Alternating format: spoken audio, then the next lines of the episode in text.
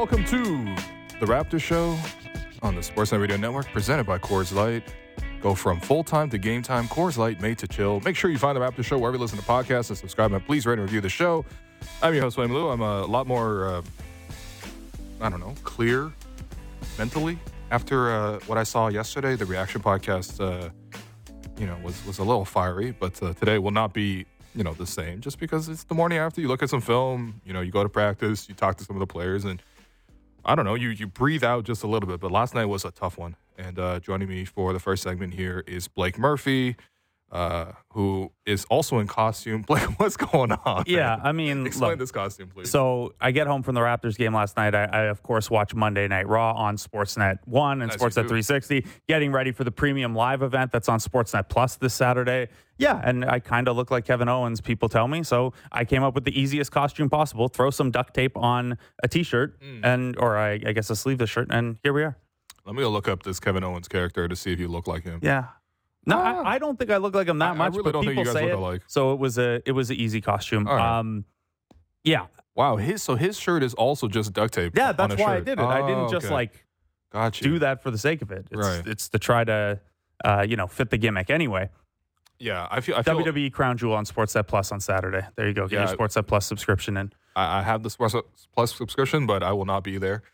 Well, you won't be there. It's in Saudi Arabia, but Well, uh, you I- will not be tuning in. Still enough time for me to get there. Uh. You never know. Okay, so where we were though is, and, and for anyone who knows, who who doesn't know, so when Will does the React podcast, Yeah. I can hear him. I'm sitting. I'm not sitting in the booth with them. Oh, you didn't go down to the post game yesterday. I didn't because the World Series game had runners on base and it was tight. Um, also on Sportsnet. Yeah. Yeah. Um, Wow. But like the thing is with post game, like with the tiered access system that we have right now, Yeah. Mm. like I, I don't get locker room anyway. So like those are scrums that I just watch when I get home Yeah, or, or first thing in the morning or whatever. Um, and they were interesting. Uh, you were just down to practice. I'm more interested what the talking points were out of practice than last night because like you will Mm. everyone gets the time to sit and digest it go over the film. I would imagine the film looks very similar. Uh, not i imagine i, I watched it back myself. Yeah. it looks very very similar to the first three games. Uh, this one just happened to be against a very very bad team and cold shooting met poor process. Um, will what was the energy like at practice? We haven't had even in the preseason, we haven't had a practice after a loss for Darko yet because their two losses before last night Yeah. came on a back to back, and you're not allowed to practice after a back to back. This was the first time we got post loss Darko. Yeah. Um, I have to say, remarkably similar to to, to pre loss Darko or post win Darko. Let's just say, like, I'm actually really happy that you know it it, it was a fairly even keeled mood around the team. Like, it, it wasn't uh, that different. Um, you know, I think they had a film session at 11. They actually had their schedule up on the board. No, no messages by the way today for for Alex Wong. No, no live, laugh, love in the background. Um, they just no had their sign schedule. that said like one win, three lessons as their as their record. Oh man, come on, Alex isn't believe- Alex isn't on screen, but he liked that one. Yeah, I can't believe uh, we're already at this point. No, but uh, no, they, they actually were pretty even keeled about all of it, which was kind of the exact opposite of the React Pod. But like, um, you know, it's kind of the same idea, same mood. I mean, OG and Pascal spoke in addition to Coach Darko, and everyone was just sort of focused on sort of the things that they can continue to improve on. And um, you know, it is early in the season, and they will sort of go through that process. Obviously, the feeling around it is a little difficult. I mean, like no matter what, I mean, I think Scottie said it after the game yesterday. This is a game that we definitely should have won. Uh, Jakob talked about sort of like, you know, if we're going to play this system, we actually got to play with some purpose. We can't just like, you know, 0.5 basketball around the three point arc and never touch the paint. So there are obviously things to improve upon. But I mean, I don't, I don't sense any panic. I mean, it's not, I guess it's not too different than some of the post practices earlier last season, but it is at least better than like, let's say a post practice after a loss in April. Yeah, and look, man, there's a lot to dissect there. Um, I think maybe we start with some of the lower hanging fruit because we knew the half court offense was going to be an issue. We didn't think like the four games that they've turned in so far have been like bottom of the table poor and would have been some of their very worst games last year in terms of half court offense. They are dead last in that stat by a long shot right now in, in around basketball. Wait, hold Um, on. Can you give us some more context on this? Because I think I read your tweet about it yesterday after the game. Yes. So league wide, teams average 98.4 points per 100 possessions Right. in the half court. So we're taking out transition game because everyone scores more Yeah, in yeah. transition and the Raptors run like crazy. Those points still count, but we want to evaluate the half court offense. So 98.4 was league average last year. 94.5 was where the Raptors landed last year, Okay. and that was 25th overall. So 94.5 gets you 25th overall. Yeah. Their four games have gone 72, 74.7, 87.5, 75. Yeah. So they have not had even one game where the half court offense was as good as average last year when they were worse than all but the tanking teams. Um, so if you look around basketball right now, they are in that stat by far uh, last. They are averaging 77.1 right now. So again, like 17 points per 100 off of what their half court offense was last year, uh, and several points behind Portland and Chicago, who are the next worst. By the way, you just lost to two of the worst offenses in basketball. Yeah, because your offense died. I mean, like, And because your defense is good, probably like in small Yeah, yeah, samples, yeah. Portland and Chicago look Sure. poor because the Raptors did a good job defensively. But like if we're talking about winnable games, the games you really should be eager to win are the ones against equally poor offenses. Well, that was also one of the talking points. Was like, you know, there are some other things to clean up and improve upon defensively, which I actually think that you know it's definitely true when you watch it. Uh, defensive rebounding has been an issue for this team, especially for that second unit. Um, you Sec- know, second last in the NBA. You know who was last? who's last? The Portland team that just had DeAndre Ayton get a Oh. career high 23 rebounds against them. Unbelievable. Twenty three rebounds They for DeAndre Ayton. Yeah. They are not they are grabbing 68.3% on the defensive glass. Yeah, and That's real bad. it's real bad, and it's real bad considering the fact that the Raptors, by all accounts, should be a good defensive rebounding team, not just like you know a team that um, you know has some issues, but like they have just really, really struggled in this regard. Like this is a team full of large, tall athletes, and um, So you know I think the second unit in particular, that's been that's where the problem is more of a problem. But even with the starters, I think there is a bit of an issue. We saw some opportunities last night where uh, Darko decided to go small and finish with Gary instead of Dar- uh, instead of Jakob. That really uh, hurt their rebounding. But overall, I think that second unit just comes in, and I just don't understand. There was a play yesterday where the ball literally fell straight into Malachi's hands with two hands on it on the baseline, and it either slipped through his hands or he stepped out of bounds or something.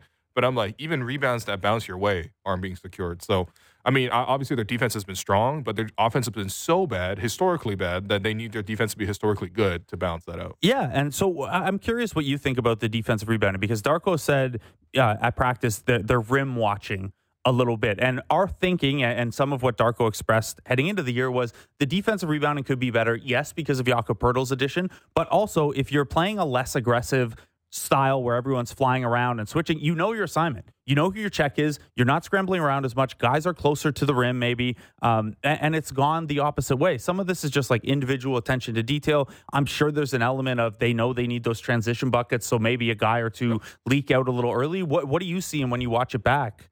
Uh, beyond just you know the the odd bad because look a couple Mm-hmm. bad bad, bounces, a sure, couple whatever. bad bounces can affect your numbers in in just the four game sample, but you'd still be near the bottom of the league. Yeah, what I consistently see is the second unit of opposing teams coming in and outworking the second unit of the Raptors team. And I'm not asking for things from these guys that they can't do, but when you're talking about boxing out, um, that's something everybody can do, regardless of size. And I'm when Chicago's second unit came in, they brought in way more energy than Toronto's, and uh, you know they were able to crash the offensive glass. They were to force turnovers uh, and generally interrupt Toronto's style of play. Uh, when the Philadelphia second unit came in, you know Patrick Beverley, uh, you know uh, talked about there's no dogs on the team, and honestly, like that's kind of how it felt. Like they were able to really crash the glass uh, against the Raptors. And then yesterday, it was the same kind of deal where some of these Portland players, which honestly, if we didn't have this conversation with Sean Highkin on the show yesterday, some of them, you know, you might not be familiar with their games, but they were coming in and also working outworking the Raptors. And look, listen, I mean, the second unit right now, especially with some injuries to a guy like Precious, who didn't practice with the team today, but you know was getting an individual workout. They're going to assess sort of if he's going to be fit or not. Uh, Christian Koloko obviously would be the backup center, but obviously he hasn't featured at all pretty much all summer and this season. Um, that hurts your rebounding. But like I think part of it too is just you know these guys got to box out better. A lot of these guys they don't have that in their games. Gary has not been a guy who boxes out and is super physical on rebounds. Same thing for Malachi. Same thing for Grady. Same thing for you know, even McDaniels, he comes in, he's really slender as well. But whatever it is, those guys are going to play, especially if Darko's can play 10 man rotation, and they're going to need to get on the glass more than anything else because uh, uh, there's just no excuse for that. That is not an ability thing. That is a focus and that is an intensity thing. And it's not as if the bench is made up of longtime vets who have secure contracts, right? Like every guy on this team, and especially the, like Chris Boucher and Jalen McDaniels are fighting with each other and eventually Precious Achiuwa four minutes. Malachi Flynn is, you know, teetering on does he have a role or, or do you do something else? Gary Trent Jr. obviously is a, is a pending free agent, and, and I don't think anyone's going to look at his defensive rebounding totals because it's not what he brings to the table. But that's a good way to kickstart the transition game too. Um, you mentioned Grady; he led the bench in defensive rebounds Yeah, yesterday. He had yeah. five of them. Well, Grady actually, relative to the other bench guys, I feel like has a way better game sense already. It's it's not a. There was a stretch. I think it was a Pascal and bench stretch, and I I DM'd Samson during it. Samson Yeah. Folk of Raptors Republic. I said, I, look, I I love what we're seeing from Grady, Yeah. but it's not a good sign that he is the most composed player on the floor. Uh, yeah, yeah. Um, I think that was probably towards the end of the third quarter where Grady Yeah, was able maybe it was the end of the third. Yeah. run in for a, a putback after the Raptors took a bad shot, and Grady was able to put it back. Then uh, Grady was able to get a steal, and then Grady was able to you know attack a closeout and drive in for a layup, and that's right before uh, he tried to dunk the ball, and uh, he did get stuff. But listen, I, I actually don't mind that. That kind of aggressiveness is good. But my point is like whatever it is, these guys have to really, really you know work on the margins because that's the other thing that they said was just like, look, when your offense is really struggling like this, everything else is going to be magnified.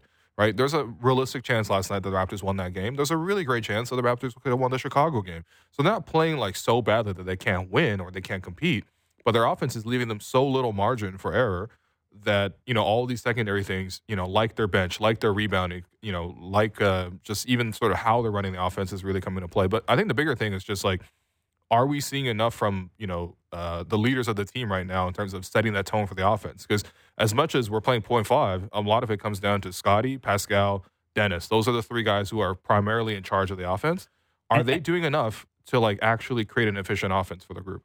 it's a tough thing to answer because the answer is yes sometimes, but that's when it it comes outside of this new design and this new philosophy. Um, Jakob Poeltl talked uh, about you know their struggles with the point five and either not creating advantage or not knowing how to take advantage of that. Um, Darko talked about you know hesitancy shooting the ball in those point five situations.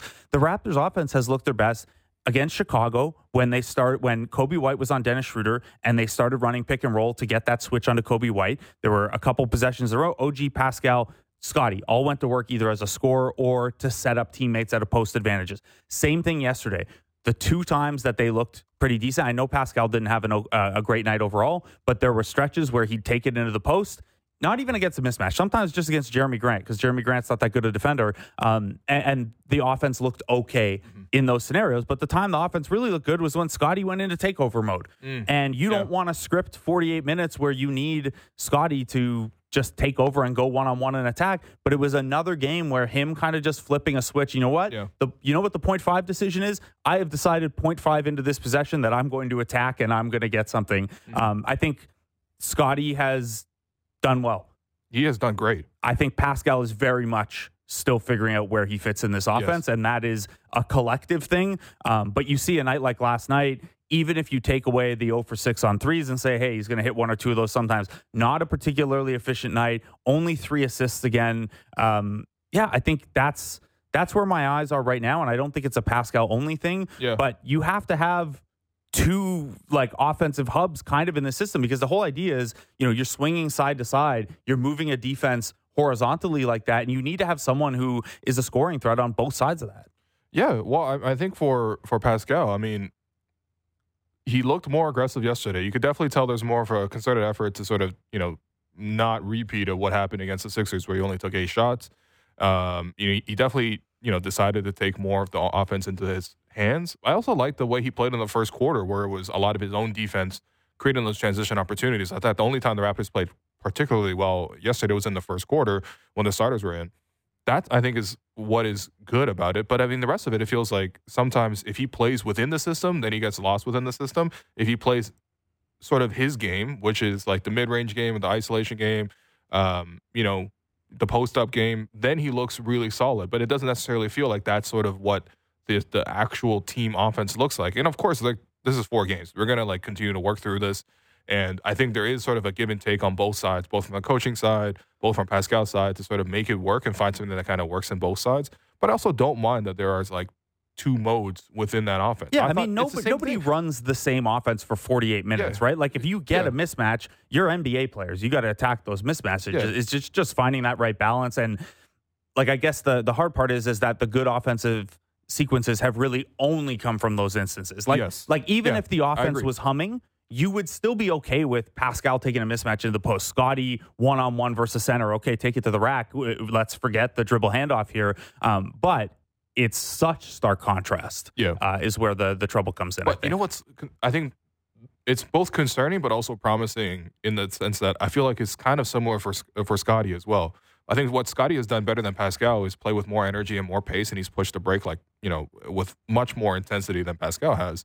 Um, and that's creating a lot more offense for himself and also for the team. So that's something that Pascal needs to do better on the offensive end is to sort of even match that intensity from Scottie. The other thing though is like even last night I was watching it when you said that oh you know Scottie went into takeover mode, that's also him breaking the offense, and that led to better results for him and also for the rest of the team. So to me, it's like well there are going to be times where you can obviously as star players you have to play free and you have to really understand where the their shots coming from and you got to know when you are essentially the advantage but i also think at the same time like that to me suggests that everybody sort of has this ability where they need to sort of work more and more in, into the flow of the offense um, the other thing I think too is that's that's a that's an overall team concern, and we knew this coming into the thing. It's just I mean the three point shooting is just so bad. I can't believe we're we're like 16 minutes in, and we're we're talking finally about the fact that they're but four for 29. Like. But like, I get that that was an, an, historically bad. I think it was their worst three point shooting night since 2017, which might have been the night Miami went heavy zone against them and they mm. they bricked everything. Um, I think we finished maybe in the 60s in that in points that game. yeah, 70s? it was real bad. Yeah, whatever the game was. Um, but I think one of the reasons that it doesn't come up until right now is because well, what were our expectations going into the year, right? Like they, it was that they're not a very good shooting team. Like we I set the bar when we were doing over unders and talking about where the three point shooting would go. We set the bar fairly low. They shot thirty three point five percent on threes last year. Like mm. the bar is very, very low yeah. for them to clear. They need better than that to create the spacing necessary. And this is, I guess, the one other thing with when guys go into mismatch attack mode, which again is a positive, you got to be able to score. You got to take advantage of that, and it's part of the reason to have Scottie and Pascal on the floor at the same time. Mm-hmm. The other guys got to know what they're supposed to do in those scenarios as well. Um, and I know will whether in the motion offense or in those situations. Yeah. You haven't really loved where Jakob Poeltl is fitting in in that space, and we know he's not going to space out to the three point line. Yeah, but he's got to maybe find better spots to position himself as well. Yeah, for sure. That's the question that uh, I was able to, to, to ask Pascal down at practice uh, about it. Um, so if we have that clip ready, actually, let's just play that clip now. Obviously, a couple of games there where I felt like you know we played well. We played well enough to win, but we didn't we didn't rebound well enough. Um, possessions out there where we played good defense and just didn't finish the possession and give them second chance opportunities, sometimes even third. Um, so it's Oh yeah, super crowded on there. That you know sometimes you think about the pass that you want to make and and and you know you hesitate instead of you know like I think especially me and Yak, we have that good like you know I can make those inside passes. He can catch well. He can finish well. So um, I think we got to be a little bit better on that. And and and like I said, I think Yak also got to continue to keep moving. Um, once the defense is like committing, you know, or his defender is committing, just like moving, creating a little bit more space, and I got to do a better job, like probably find him for a couple of those, and then that's going to open it up for me even more. But um, but yeah, I think I think we, we could do better. Yeah, um, and and that's something that I think makes a lot of sense. I think from both sides, right? Because for me, watching the game last night, in particular, when Jakob was not getting the ball in the high post and he was playing pick and roll and he was sort of rolling to the basket, every time he got to that dunker spot around the baseline there, just at the edge of the paint, it was just clogging up so much of the offense. Dennis couldn't get in for layups um, Scottie actually Scottie did the best job of this, where he was able to still use his size and finish around the basket, and even one time finish an end one throughout uh, with DeAndre Ayton rotating over. Um, that was really impressive. Um, but Pascal couldn't really get downhill with with Jakob in the way either, and so I think that's where when you watch back on the film, a lot of the times it's usually that center, in this case DeAndre Ayton, who's guarding uh, Jakob, is sliding over and uh, making that rotation to sort of show help. Um, and that's where again, like the Raptors, when when you talk about the Raptors version of spacing, it's not like three point line and stretching them out like that. It's sort of like how these bigs and sort of like uh, flash and, and sort of reposition themselves slightly so that when the help comes, that opens that pocket pass or that little shovel pass inside. I think Dennis has done a really good job of it, finding Jakob, for example, on those passes. But those opportunities are there because Yak is actually is open, and as Pascal says, there are uh, opportunities to catch. But that's he's got to reposition, and that's also Pascal's got to look for those passes more often. So one of the other ways that we can uh, work through these offensive troubles. And it's worth noting that while we're talking about the five man starting unit, they they do have a 116.7 offensive rating as a five man unit. They've just only played 40 minutes together because they don't they only play those couple minutes at, at the start of each half and it hasn't been the closing lineup. Right. Um so there is a little bit also OG missed a game. Um, so you Yeah, know yeah. we're we're talking about a small noisy sample, but the actual results they for the good, starting five They together okay. have been okay. It's Yeah. basically any time if there's even one bench player on the floor, the offensive rating drops below 100, which is just Wow. and this is including transition. This isn't the stat from before where it's only half court. This is overall less than a point per possession if even one starter is off the floor. Um, well, when you look at rotation patterns and things like that, is there something you you think they could do a little differently to better balance these groups? I, I know I just said that the starting five has been, you know, okay offensively, but do you look to get Gary in a little earlier and Dennis helping the second unit? How do do you see any kind of rotation tweaks that, that could help this beyond just hey the the people have to be better? Yeah. Um, I think for me, it's it's both. Like the the players themselves have to come in and execute, right? And I think um, when you're thinking about, especially for the second unit, number one, we talked about at the top, the, the amount of like hustle and focus that they're bringing into this is just not enough. Period. Um, you cannot get out hustled, just especially for those guys. But I think in, in particular too, the way they're running the offense doesn't make sense to me. There was a play where yesterday where it was, uh, as you mentioned, some transition lineups where it was Scottie and OG on the floor with three bench guys. Yeah. And Scottie and OG were parked deep in the corners for spacing. Meanwhile, Malachi, Gary, and Chris Boucher were running some sort of three man action in the middle of the floor with the ball to like try to generate the advantage. That's completely backwards. Mhm. This the this when the bench is in with the starters. Well, number one, hopefully they're able to just execute their their, their regular offense and run some sets and get some better looks. But clearly that's not happening. So then, if you're not going to do that, then at least it should be the starters primarily uh, like ex- executing the offense so that these other guys can then feed off of that by catch and shoots. A guy like Gary, for example, could really catch and shoot. I also think it's been a real struggle. Like I, I don't want to pick on Chris, but like when you watch it, when you watch him, for example, just count how many times he actually makes contact and gets separation mm-hmm. on a screen when he's trying to get Gary to work off ball. Gary has not really been able to get into the game at all, and, and that's partially on Gary as well.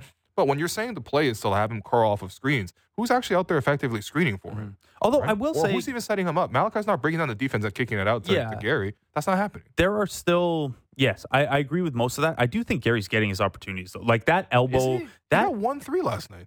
yeah. The, uh, oh, on threes, no, he's not shooting Okay. He- yeah. he's only taken twenty in four games. Yeah, that's- that's It's way that's not enough for ostensibly your best three point shooter. Um, but what what I do see there is when they run those actions a little lower, he's coming off the off ball curls. That elbow, that elbow area, like free throw line height floater, is there every time because So the- why isn't he not taking it? he? I mean, he is. I think he's not shooting well. Okay, all right, Um, like he was one of six inside the arc last night. yeah, yeah.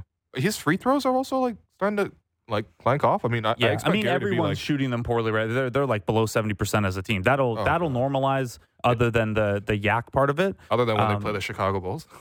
yeah, yeah. But like, Yeah. yeah, Gary is shooting twenty percent in that three to ten foot range, and zero percent in the like ten to sixteen foot range. it- and again, small samples, so a lot of noise there. But it's it's safe to say he has not shot non paint twos very well, and those are as much as we, you know, you don't want to design your offense for non-paint twos. If you were going to have them, a pretty open elbow runner is a should be a good look. It does feel like, and I feel like um, this happens most on fast breaks, where he like slows down and like has to calculate which like finish he's going into. It just doesn't feel as instinctive, you know. And and I think that what's important for Gary is like, yes, we want him to score, but I think with the system right now, they're also relying on him to play make a little bit, where he has to come off of these curls, and one of the reads has to be he touches the paint, draws the help, and then makes the next pass. Again, 0.5 offense, right? But that right now, a that passing part has not necessarily been part of his game, Five assists in four games. uh, right? Which is kind of in line with his career average around one a game, but also like his ability to finish in the paint. I mean, it's better than this what we're seeing right now, and he'll figure this thing out, whatever it is. Um, but you know, again, a lot of the bench scoring is contingent on him being able to make plays and make the next play off of those. So Yeah, he's six for eleven at the rim. That's not that's not enough, right? Like Yeah. you you he shot seventy percent at the rim last year. He's got to got to finish a little better there. And again, I, I, we understand that these are small samples and four games and things like that, but there are a lot of things to pick at with this uh, this poor offense. okay, Should we uh, take a break and then we're gonna Pick- take a break. Dennis's brain on it. We're gonna call Dennis and ask him what he thinks uh, and what he's seeing from the player's perspective. So uh, I've been your host, Will Lou. You've been listening to the Raptor Show on the Sportsnet Radio Network. Diving deep into Leafs, Raptors, Jays, and NFL. The JD Bunkis Podcast. Subscribe and download the show on Apple, Spotify, or wherever you get your podcasts.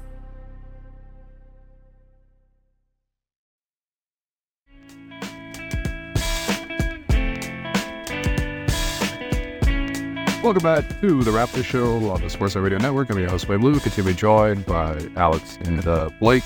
I forgot to say at the top of the show that it's Halloween. This is why, obviously, uh, we're wearing varying degrees of costume. Um, Blake, you're you're definitely winning the costume uh, award for the three of us for sure. I also think I'm winning on just like I know that you guys did the simplest thing possible, but I was pretty efficient too. Like I just wrapped my hands and put some duct tape on a shirt. Here's the thing, though. Uh, Straightforward. So we're okay, we're supposed to talk to Dennis, um, and we are working to get him on the line shortly uh, for this segment. So stay tuned for that. But you know, again, things happen. We adapt. Um, and I didn't want to talk to Dennis in my Alex Wong costume because he wouldn't get it. You know. Um, so I just slipped on this jersey. we, we'd get an Alex who. Oh wow, that's that's pretty good. Uh, and so I, I'm I'm just technically a Chinese uh, Association basketball player you never heard of. Although shouts to the mainlander for putting this on. But uh, wh- what is this? You're giving me the heads heads up? Yeah, he's, we're, Oh. we're good to go. Oh, Dennis is on. All right, never. All right, never mind. We are not. It's okay. We're gonna keep talking about the game last night and a couple of the issues. So like I, I covered a lot of the things that I think you know could be improved a little bit better. I think Jakob could space a little bit better. I think Chris could screen a little bit better. I think Pascal can pick his spots a lot better in the offense. I think that uh, you're gonna have to obviously find those opportunities. But we actually do have uh, Dennis Schröder on the line now. Um, and uh, yeah, Dennis, just saw you at practice. Once again, we had this conversation um, in segment one just about you know how we can sort of fix what's been going on because you know three game losing streak, but we know you guys are better than this. So, what's your assessment on sort of what's gone wrong in the last three games? I mean, uh, unfortunately, the the one in Chicago, um, that was a terrible loss for us. I think uh, one of my worst losses uh, in my career. Um, but I think then we had a back to back, flew to Toronto. That was kind of tough. Um, got back home at like two or two thirty. Damn. Um, had to be ready, uh, you know, to play uh, Philly. Um, uh, lost that one as well. Uh, I think it's just. Uh, for us as a team to come together to trust each other. Um, we gotta trust each other. We gotta uh, move the ball a little bit more, um, and defensively we gotta rebound. And uh, I think this uh, are those uh, key points um, where we have to, you know, get better and look at ourselves. Um, and um, yeah, just uh, try to get it done. Dennis, Yeah. when when you say you guys need to stay together, um, how how has that been? Because last time we talked to you, you know, you guys had undefeated in the preseason, won the opener, and, and you said it, Pascal said it, uh, Coach Darko said it. It's like, yep, it's really easy to have the high energy and the high vibes when all you've done is win. What does that look like after a couple losses? What has that looked like for you guys this week? Yeah, I mean that's that's the most important. Uh, I think to be a leader as well, um, it can define you. You know, if you zero out of twenty uh, from the field, or if you ten out of ten. I think it's always got to be um, the same way. And I mean that's how we taken it. You know, we uh, got better today. Um, worked on stuff. You know, watched film. Um, I mean, just staying together as a unit, enjoying the moment, um, embracing the moment um, because I mean to play in the NBA you can't take it for granted. You know, I mean that's the best jobs in the world, and uh, you just got to have uh, that joy. You know, when we play um, a game in front of our fans, we just got to have the joy. You know, to enjoy the game, um, play together, just you know everybody just being confident, um, and I think that's that's uh, the key when I talk about you know um, doing everything together. Yeah, well, well uh, Dennis, I think you're a really good person to ask about this because you're the point guard, you have the ball, and you have the decisions to make. Where sometimes you're running the offense, but sometimes the offense is not working, and then sometimes you got to decide, okay, I got to go, I got to get something for my team, I got to get sort of get my own bucket. I thought some of that happened last night in, in the Portland game, where especially because you guys were collectively shooting the three poorly, four of 29 from the field. A couple moments where guys like Pascal, guys like Scottie uh, were looking to sort of create more of their own offense rather than sort of like going into the system. Um, how do you find the right balance of that? Because obviously you can't always play like that system all the time. Sometimes you really got to go. But I'm curious to hear your perspective. I think we got to first off. I mean, everybody's got to trust what coach is trying to bring, you know, to this locker room and to this organization. Um, I think when everybody is buying into it, um, and everybody is unselfish, uh, just at least like when somebody else got the ball to make the cut to get the next man mm. open, mm. you know, and that's the mentality I think what we got to have. Um, of course, we need somebody like Scottie, like Pascal, you know, and who can get their own bucket as well. Because all sometimes it's going to be hard, you know, when we shooting poorly uh, from the three point line, that you can't give somebody the ball to. Hey, yo, go ahead. We need a bucket right now. You know, mm-hmm. um, I think you need that, especially when it comes to you know March, April, and um, the the playoffs. But um, I think we still got to trust the, the, the the system from the coach, and we got to make sure that everybody is buying into it and um, everybody having fun um, with that role and uh, everybody embracing it. Yeah, um, I think that's a really good perspective, honestly, because um, for us, we're we're a little panicked. I mean, maybe not me and Blake necessarily, just me myself. Blake is always very calm. Uh, but I, I, got a little, uh, you know, emotionally invested in the games, and you know, seeing the game last night, I'm like, we feel like we should, you know, Raptors should beat Portland. No offense to Portland, I just feel like this is a really good team, especially at home. Um, you know, I, I, is there any of that sense of panic along like the rest of them? Like, what's the mood in the locker room after a game like that, where you feel like you guys should win, but you guys don't get it, and now you guys are one and three? Is there any lingering panic at all, or is that just us in the media and us and fans being like, we're, we're you know, we're, too we're too emotional about all this stuff in general? Our media in general, uh, you know, it's always great when you win, and when you lose, it's always, you know, yeah, you're right. Uh, everybody is panicking and so end of the day, for yeah. us, we know in the locker room we can win games, um, mm. and that's what we're trying to do. Um, of course, in a basketball game, you can't win every single game. Uh, of course, you can do the things you can control, um, and we didn't do that last night. That's the reason why we lost. But of course, we want to get better. Uh, we played Milwaukee.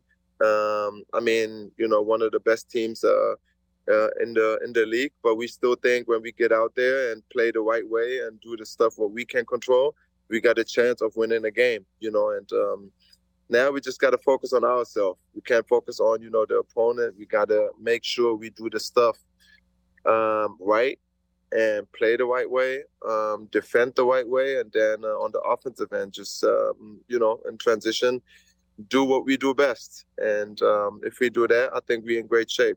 So yeah, if you the transition's been been pretty good. You guys are obviously a very good defense. That that's been obvious in all four games here. Um, when it comes to the that half court offense, when I guess last time we talked to you, you hadn't really done a film session with Coach Darko yet, or not a, a regular season one. Um, can you can you give us a little insight into you know this is Darko's first time as a head coach at the NBA level? Uh, what have those film sessions been like early on, and, and are you seeing opportunities within that offense where hey, if we had that back, we had something here. Um, there's just not that familiarity yet to take it, take full advantage of it. Yeah, I think he uh, is embracing, or not. Sorry, he is like showing everybody what it should look like. And um, when we when we's not doing the right way, and we try to, you know, everybody try to make something happen, then um, it's not looking really uh, mm. well. And I think he is uh, just pointing out, or oh, Dennis, you couldn't, you know, here you have this guy open, you should have passed that one, you know, and um, teaching people to lift our group up. And I think that's the most important. He's not just pointing a finger and saying, oh, yeah, uh, Dennis, you got to do this, or, you know, he's trying to lift everybody up in this locker room. And I think that's what film is about. Um, just to see everybody, you know, um, getting better from a from from film instead of, oh yeah, it was your fault, and you got to mm-hmm. make sure you you know make shots. And um, I think uh, he's doing a great job of that, uh, making sure everybody's still confident And he said uh, too um, when the film started, he was like, "Listen, um, if you if we make three, four, five more threes, you know um, what we're capable of Mhm. winning the game." And uh, then of offensive rebounds, if we control three, four, five of them, what we can control, Yep. Uh, we win in the game also. So I mean, he was still optimistic about everything, and uh, I think we um, he caught the group. Everybody was still positive about it. Had a good practice, and um, we got another chance uh, to go out tomorrow and uh, win a game. Yeah. All right. Well, Dennis, I, I got to ask you about, you know, you brought up the, the point about, you know, you, you might have missed a read here or there, but I mean, come on. You're fifth in the NBA right now in assists per game right now. You're at a career high 8.8 per game, just above uh, Nikola Jokic. Uh, I think people might have heard about him. Um, no, but seriously, you, you've really come into the team and, and, and really taken charge, and, and you're really uh, developing more and more chemistry with the guys. I, I notice uh, the rest of your teammates, they got to get ready for how you pass because you, you don't just make kind of one kind of pass. It's not the same. You you usually kind of spice it up. And I noticed you a couple can point times out the behind the back pocket pass last night. a little wrap around around the defender to, to Jakob as well. So you find different angles. So I, I guess sort of how are you sort of finding uh, opportunities to communicate that to your teammates because they got to get ready to, to catch the ball at any time. Yeah, I mean, I mean, it's not every time the same pass. You know, Yeah. uh, sometimes you got to read the defense, and uh, I mean, the between the legs pass. That's kind of my signature now. You know, I did it a lot in the summer. Um, love that pass, and it's um still, you know, not a risky pass for me. Um, and me and Yak, you know, creating that chemistry right now. Um, off the pick and roll, um, I think is really, really uh, tough to stop with me and uh, Yak in it. But especially, I mean, with Scottie, uh, the kick aheads with OG, Siakam, uh, helps me a lot, you know, with them assist as well. But I think that's what our play style got to be at. You know, we got to get stops, and then when we get stops or we get the rebound, we just got to play fast. And um, I think that's what we at our best, and um, I think that's what we got to do more of. Uh, and um, yeah, I mean, I just you know try to find my teammates as well, try to give them a good feeling. Uh, as a point guard, you know, you just try to take charge there, um, that everybody's feeling well, and um, I mean, I just try to embrace that role as well. Right. Um, so I, you know, talking about practice, notice a couple of things. So number one, we talked about the first time you were on last week. Uh, you guys have that drill that you guys. Uh, I think you said Westbrook brought it over. It was you, uh, PG, R- Russ, and uh, Raymond Felton. Shout out to Raymond Felton. Uh, and then so you're doing this this post game uh, or post practice shooting drill. And like I don't want to, I'm not. Maybe I won't name specific names, but I, I might have heard some dollar amounts being thrown around because you know I'm right beside you guys, so I, I hear some of this stuff. So can I ask you, like, is, is there are there times where, where money is on the line in, in some of these drills? Who said that? I, I, uh, you know, you want me to say out loud? Okay, it, it wasn't you. Uh, it was someone you were competing with, a, a veteran on the team, a longtime veteran. You know, Man, I don't know, man. I just try to, you know, win every single uh, drill I'm uh Uh-huh. or competing against. You know, I just try to uh, make sure I win the, the the shooting battle. yeah, yeah. Well, I mean, hey, listen, But- you you were leading. You were leading before you guys got called into a meeting. I feel like so. I don't know if you you, you were able to finish that. I finished it still. I won. Okay. Uh, I won today. So. Good, good, good, good. Well, I mean, listen, you know, I think people just also kind of like to talk to. What was that meeting? Also, not not to get like all up in your business, but I was there, and and and Darko called a bunch of you guys over into uh, his office. Uh, I thought at first it might just be the starters, but it was you, Scottie, Pascal, uh, OG, Thad, and Garrett. So, I mean, unless it's like some sort of super sensitive meeting that you don't want to talk about, but I am curious, like, how often do you guys kind of meet, and, and what is that meeting? Man, Darko, you got to know one thing about Darko. Darko likes to talk. Like Okay, he loves yeah. to have his people, you know, and his teammates, his coaches on the same page. So end of the day, he is um, bringing everybody together. He came in and he said, um, "Guys, do you want to have shoot-arounds in the arena, or do you want to have shoot-arounds in uh, Oh, okay. the OVO Okay, facility?" So that's it. um, um, so that was uh, that meeting about. But he really loves to encourage everybody and make sure everybody's on the same page. And um, you know, he he um, not worries, but he really want to have the opinion from everybody else as Mm. well. I got you. He you. don't want to make decisions for himself. Like he always, you know, brings his players, brings his coaches, you know, front office, making sure everybody's on the same page and everybody, you know, got the same voice. Got you. Wow. I thought it'd be more exciting than where you guys going to do shoot around. I'm not going to lie. How how is that though? I know you I know you guys have done a shoot around at Scotiabank Arena now and one at OVO. I, I guess Yeah. OVO probably has more you know facilities and things like that. It's maybe a shorter drive for some of you, but it's not like the point of shoot around is often to like get your sight lines in and get a feel for the arena. How do you feel about the the back like which which you prefer? I mean, I never, I never uh, in my career had shoot arounds at the arena. Okay. Mm. Okay. So I mean, for me, I, I told everybody I don't have no problem of driving to to the arena. Mm. But I mean, at the end of the day, we got a great facility here. We got people who is you know in the stay ready group who is uh, competing five on five after practice, and we got a nice gym here. You know, we got chef here after um, after shoot arounds.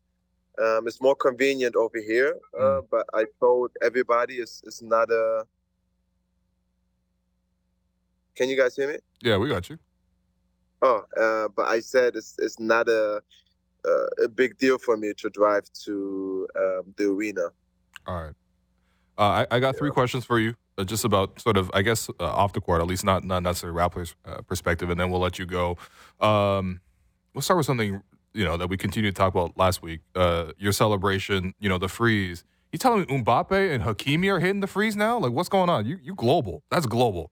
No, no, no. They they they Hakimi just um, uh, DM'd me and uh, Oh he sent me that picture. You know, and uh, I was really I'm a big fan of Hakimi, and Yeah. um, I mean. Um, it was insane. He was like, "Yo, here the freeze," and then he sent me that picture Wow. with Mbappe, and I was like, "Wow!" I mean, it's crazy how you know the Lakers. Like everybody watched the Lakers. Yeah, sure. Last year I worked uh, on that team, and uh, we created, you know, like the the culture. I mean, I still see, you know, the the Lakers players Mm, still hitting the freeze. Everybody on the bench still get excited. Now we're doing it here in Toronto as well. yep. Yep. So, I mean, uh, it's, it's it's great that everybody is you know kind of seeing it. Um, I think Braun hit a big three uh, last night, and he hit the freeze at the end. Wow. Um, so I mean, Hakimi, one of the best, you know, uh, right backs in uh, in uh, soccer right now. Uh, Mbappe, everybody knows Mbappe. Um, so uh, no, this is it's, uh, it's great to see. I mean, you got LeBron and Mbappe, like literally like two of the top five athletes in the world, like in terms of most famous or whatever, hitting it. That that's that's wild. Um, you got a big game coming up this weekend. Uh, I feel like it's actually prime time slot: Raptors versus San Antonio. Um, it's going to be really great for a lot of European fans to tune in. Obviously, everyone wants to watch Wemby, but especially obviously from France, and then everyone want to watch you too. So I, I guess what are your early thoughts on on Wemby? What are you looking forward to in that matchup? Like, how are you going to get a shot up against Wemby, man? I mean, I got to figure that out. yeah, Remember, he's um, I mean, they don't call him for no reason. Uh, the alien, you know, uh, he's tall, can dribble, shoot it. I mean, he has IQ, you know, um, basketball IQ. Uh, plays defense and offense, you know, and um, I mean, I'm looking forward to it. I never seen him, you know, in person um, playing against him, so looking forward to that for sure. Um, I think that uh, for European guys, it's always great, you know, to at like one or two, uh, especially on a Sunday where don't, people don't go to work, yeah. um, to see a basketball game. You know, when I was growing up, uh, I had to stay up at to like one or two in the morning Yeah. to watch a basketball game. So, I mean, I'm really excited for people, you know, who can watch the game and support. And uh, I think it's going to be a, a great one.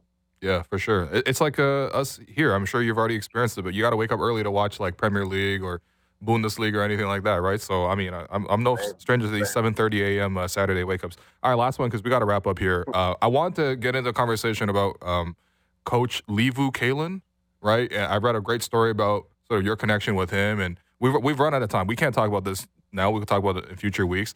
But I just want to ask you one quote since we're on this international tip. Uh, he did have a, a quote to uh, my friend Oren in, in uh, at, at Yahoo, and he said Dennis is to German basketball what Messi is like to Argentina football. What, what are Who your said that?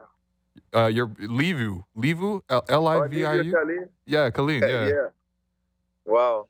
I mean, first off, uh, shout out to Messi winning his eighth, you know, Ballon d'Or yesterday. Yeah. I mean, that's that's big time. Um, but I mean, national team for me to represent my country, um, Germany is uh, first off, you know, a big honor um, to be the captain. Uh, the last two years, and then winning, you know, uh, the bronze medal at the European Championship, and then now gold at the World Cup. Um, it's amazing, and it never happened before. Of course, we wrote history as a team. Um, but uh, You can't. You're not take Messi. it that far. Yeah. No, that's a different level. That's a different level. I wouldn't. I wouldn't take it that far. All right, Dennis. I appreciate you for your time. Um, No and uh, yeah, go go cop the t-shirts too. I, I know you dropped a whole bunch of uh, uh, you know, Team Germany t-shirts as well. So yes, sir. I just dropped. so, all right, Dennis. Speak soon. All right. All right. Thank you very much, guys. That was Dennis Schröder. Uh, like we mentioned last week, we're gonna have him on like very regularly, so we'll have more time to talk about it. But the the backstory there with the coach is um, essentially this coach discovered Dennis playing street ball at the age of nine. Yeah. and got him into organized basketball, and obviously got him to this point today. So I'm sure there's lots of interesting stories about.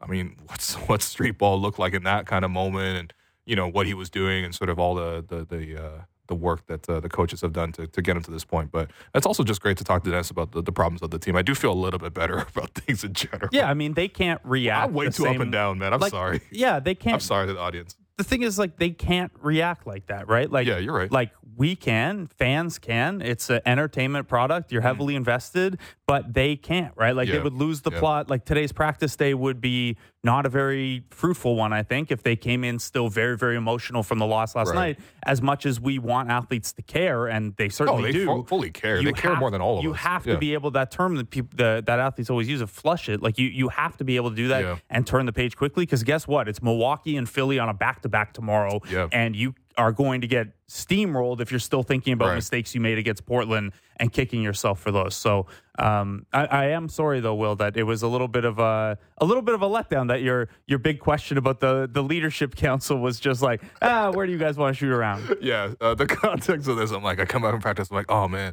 just just I got this- the scoop. I got this scoop. You know, all these vets going into the the, the, the, the room with Darko, and I wonder what it could be. And he's like, Yeah, man, they want to figure out what they want to do shoot around. You know what, Darko? That could have been an email. that could have been an email. That could have been a group text. Um, No, but okay. no, but seriously, the vibe and the mood is still very high. Like I know that we're obviously very annoyed and disappointed, but the mood is high. What's Since we're close to the break, I have a soccer follow up for you. Oh, okay. Uh, ahead. Hakimi and Mbappe are PSG. yes. Is that Dennis's team, or would he root for a Bundesliga team? Do we Uh, know? Uh, we can ask him next week. Okay. But my prediction uh, on if I want to put it down, um, PSG doesn't really have like a big fan base. That I mean, that's not true. They have like you know their usual ultras and all that kind of stuff. That's not to say people don't support them, but it's a bit of like a club where like because they keep getting huge stars, like you know Messi, uh, Neymar, and Mbappe played for them last recently, like two seasons ago or last year. Um, they got a lot of casuals to join their team, especially because they got sick Jordan gear as well. Mm. Um, but yeah, no, I, I I really much doubt he's a PSG So they're the Lakers. huge fan. Uh yeah, you know what? The, you know the difference is the Lakers have lots of championships and PSG doesn't. Mm. So oh, they're- haven't they haven't turned all this money into victories. No, no, they're just like a, a a team that gets a lot of support, um, especially with like you know marketing wise. Like Beckham played for them, you know, like lots of Zlatan played for them, guys like that. But um, no, they have not won the big championship. Refresh me. You're Man U Oh, that's disgusting. or. Man City? That's oh oh man, both of those are You're horrible. Liverpool. I'm a Liverpool supporter. I I'm- get it. I get mixed goodness. up. I see tweets of you guys. Out comes Mignolet, but Oh, I did not expect that. People, Steven Gerrard. It's a terrific. Why do we have to run the whole clip? Run for the Liverpool Why do we got to run the whole clip? Yeah, that's uh that's the Kawhi shot, but for the Sixer fans. All right. Yeah, yeah, yeah. Um, Yeah. Sorry about that, man. It is Liverpool, though, right? It is Liverpool Okay. for the record, but honestly, bro, he's got LeBron and Mbappe hitting the, his celebration. That's that's that's unbelievable. Damon Jones's influence is uh, on the NBA just remarkable, and on and on professional football Yeah. now because that's the story in that Dan Woike piece. Yeah, um, yeah. the card game. It was Damon Jones who first started doing the like, you think you got the hand? No, freeze. you know what? Maybe Damon Jones got to get more credit for these. But anyway, we're going to take a quick break. Been your host, Will Lou. You've been listening to the Raptor Show on the Sports Radio Network. When we come back, let's talk about the James Harden trade. Breaking down the top stories in hockey and Elliotte Friedman every day. The Jeff Marek Show. Subscribe and download the show on Apple, Spotify, or wherever you get your podcasts. Welcome back to the Raptor Show on the Sports Radio Network. I'm your host, Will Lou. Continue to be joined by co-host Blake Murphy.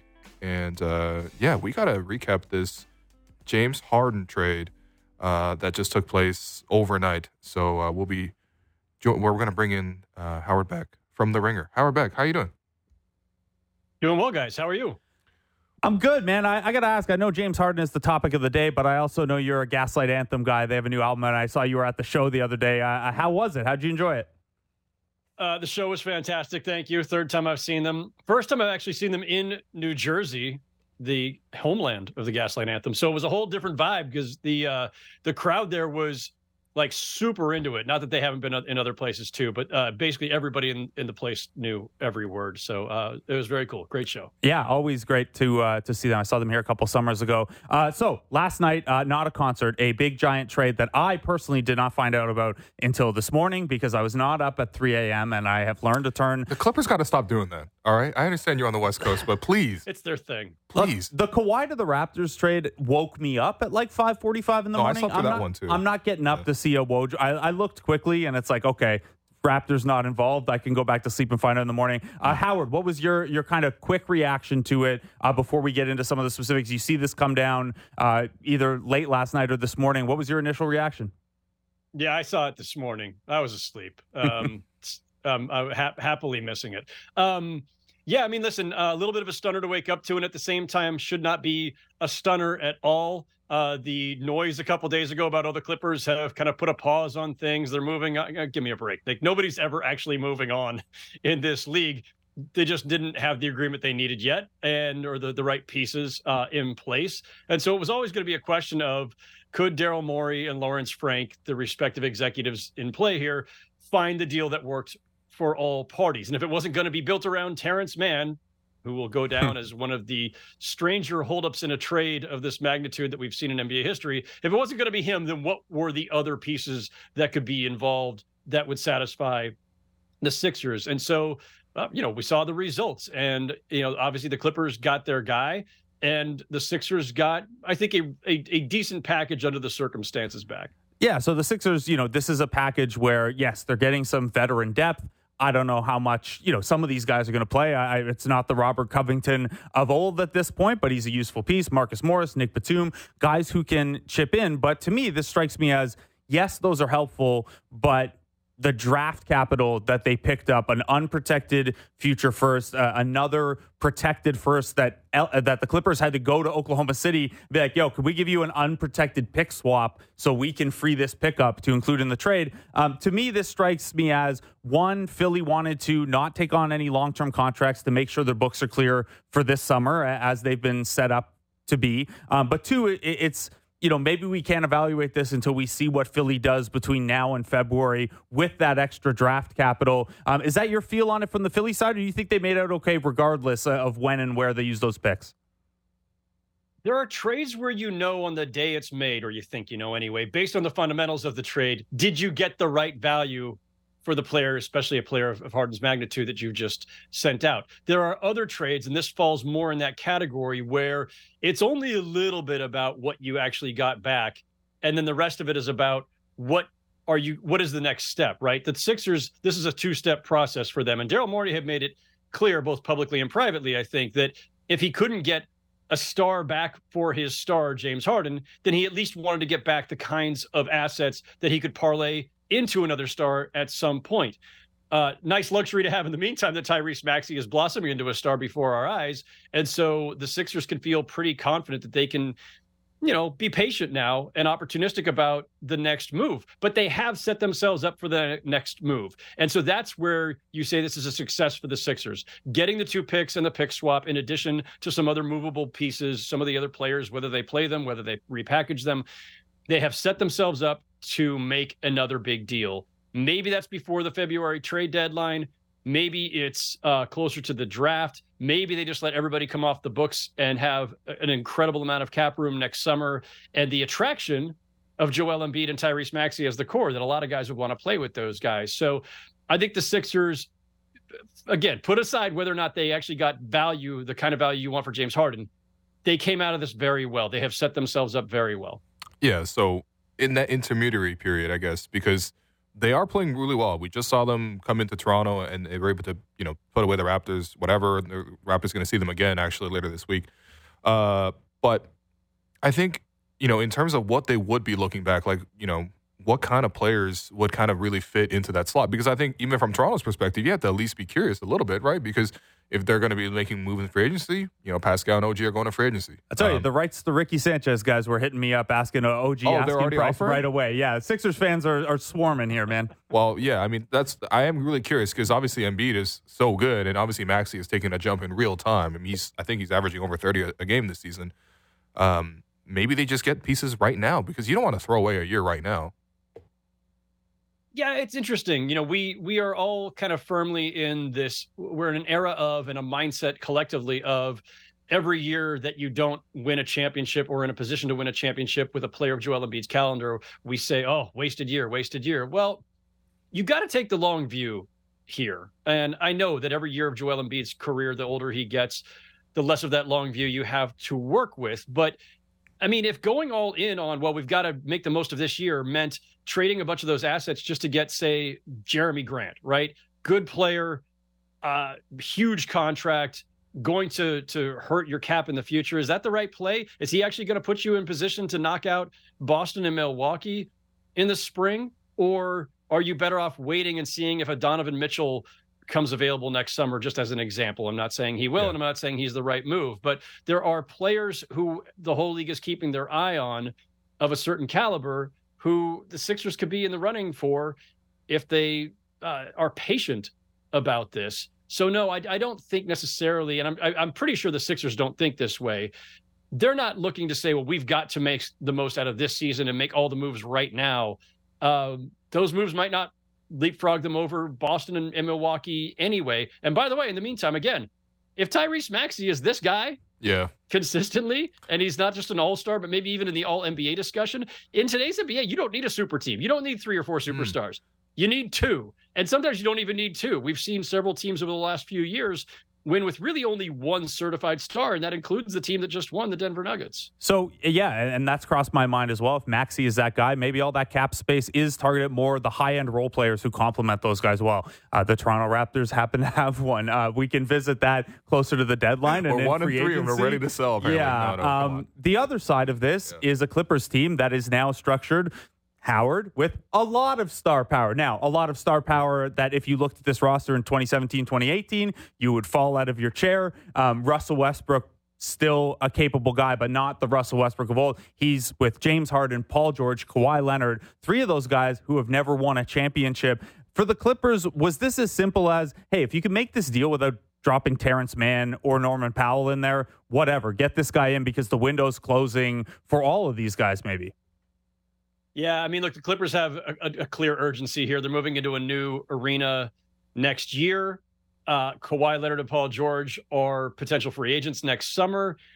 There are age issues. There are injury issues. There are, we've had these guys together for four years and gotten nothing out of it issues, right? So you are doing everything possible as the Clippers right now to see if you can strike gold. Maybe a little magic happens along the way. Maybe you get lucky. And yeah, you've got four guys who have been among the best in the NBA for the last decade, and uh, you know they're getting long in the tooth.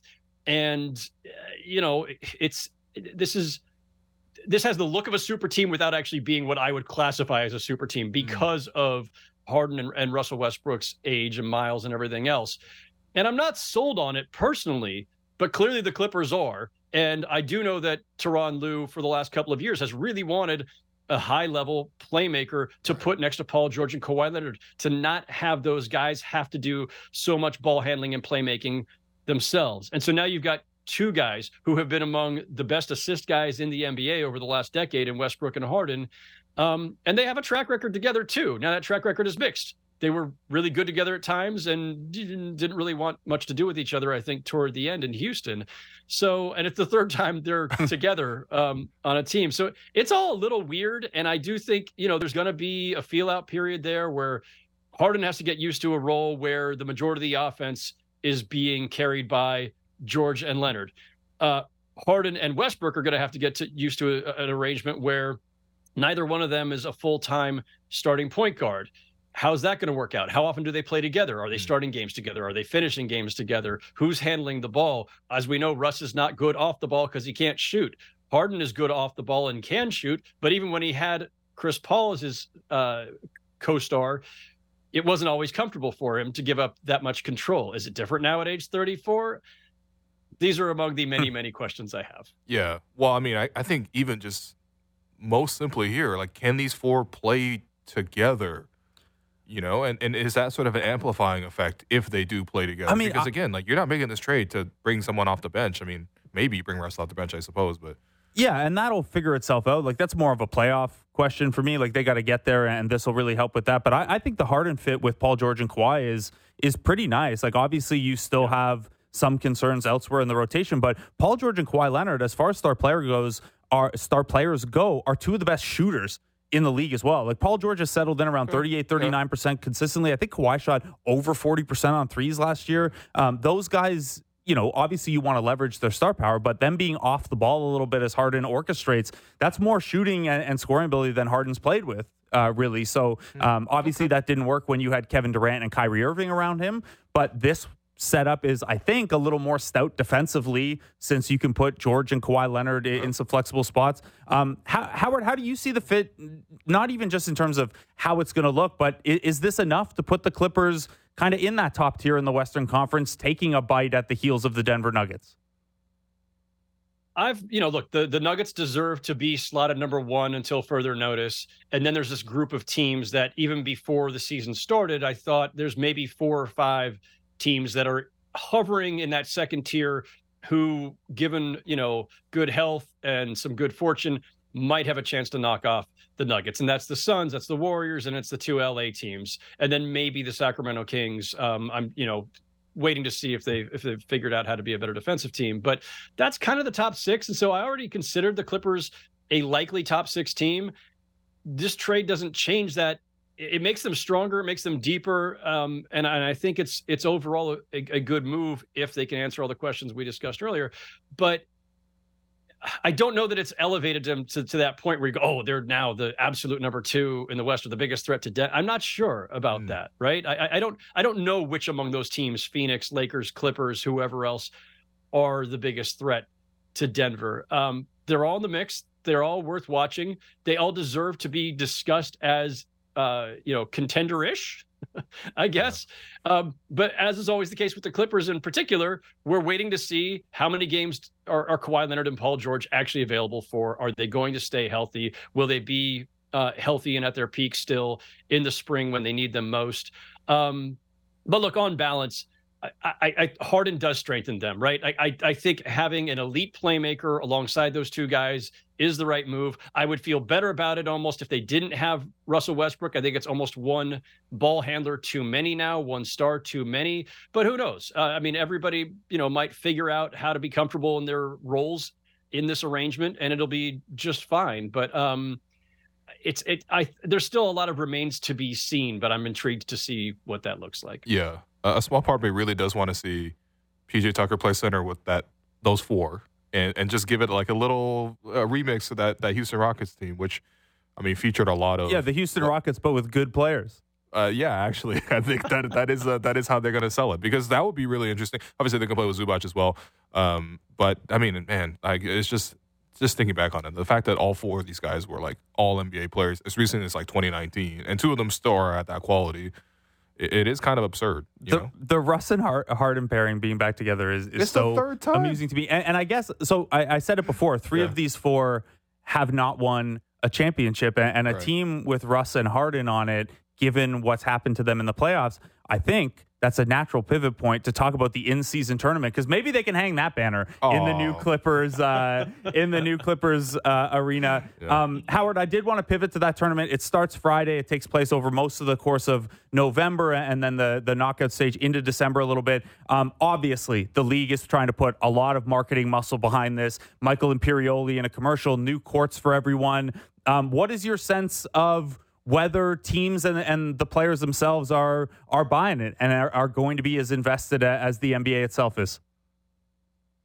Um, I'm going to try to be careful here not to inflame some of my friends at the NBA, who I've inflamed several times on this topic already. I'm trying to be nice, trying to keep an open mind. I listen. I don't. I don't suspect that players, if you gave them all truth serum, and coaches the same, GMs the same, are really that excited about it. Like it's nice. Okay, there's something else to win. It's fun. It's different. It lends a different kind of of uh, feel to the early part of the season, and everybody agrees. I think that the early part of the season needed to be injected with a little bit more juice. Um, people like winning things, right? More money for the players, Mm. uh, a- a different trophy that you can put up, a, a banner if you want to, I guess too. It's fine. Does it mean that much in the end? You know, you just made the joke, and uh, credit to you. That is the first time Mhm. I have actually heard anybody get that joke on the record, and there will be many more of them. Probably like the well, you can't win the championship, but at least you won the thing that they do in December, that, that NBA Cup thing. Um, I, I don't suspect that that's the greatest consolation prize. If you're a team with actual championship aspirations, winning the NBA Cup or whatever they're calling it is not going to satisfy you or make you feel any better about your season. And it will be long forgotten by the time they crown the actual champion in June. But it's something else to talk about. The the, the courts. I saw mixed reactions on, on social media. Uh, The courts, I, I think they look kind of cool. A lot of people were, were kind of down on them. It is a little strange that the Knicks are emphasizing the orange of their orange and blue so much, given that, as people have pointed out, the basketball is orange. is the basketball just going to disappear on the next court? I don't know. Maybe We'll- you got to we'll play with a soon. different colored basketball too. You know, you got to make it look distinctive and different. It can't just be uh, Knicks Nets in in, in November. It's got to be Knicks Nets. Maybe with there's going to be a new and colored ball. ball that There we don't be. know about. There yeah, actually there's- be, like there is a there are Adam a lot Silver, of come on, grays and blacks us. on courts as well. Yeah, yeah, yeah. Let's get a white basketball or something. You know, just anything to spice up the game. You know. How about the, the neon green one that they used? Like I think sure. during the uh, three point shooting Yeah. competition. Oh yeah, the little point, sprite. You know, Uh, honestly, honest, Sure. at this point, we're gonna get to a Dew, point. whatever it was. Yeah, every, it- it's Starry. I think it was Starry actually, Oh, but maybe it was Starry. Um, yeah, we just gotta like just market everything within the game. You know what I mean? And obviously, the basketball's already That's- sponsored. They're not gonna actually do that, but That's why I'm I'm honestly surprised that the cup doesn't have a name yet, as far as we know, Howard. it's gonna get a sponsor. It will. I- It, it probably will. I, I- I thought it sh- if you're doing this, you should just make it the David Stern Cup. Like, why not? Like, you Mm, know. right. Um, but uh, yeah, I'm, I'm sure. I'm sure it's they're they're holding that one open for um, sponsor to be named later. I think David Stern, uh, you know, rest his soul, uh, reached up from the grave and, and told Adam, uh, "Do not do that. This is not the way to remember me for Yeah, all the dress things that I've code, done." dress Keep my name out your tournament.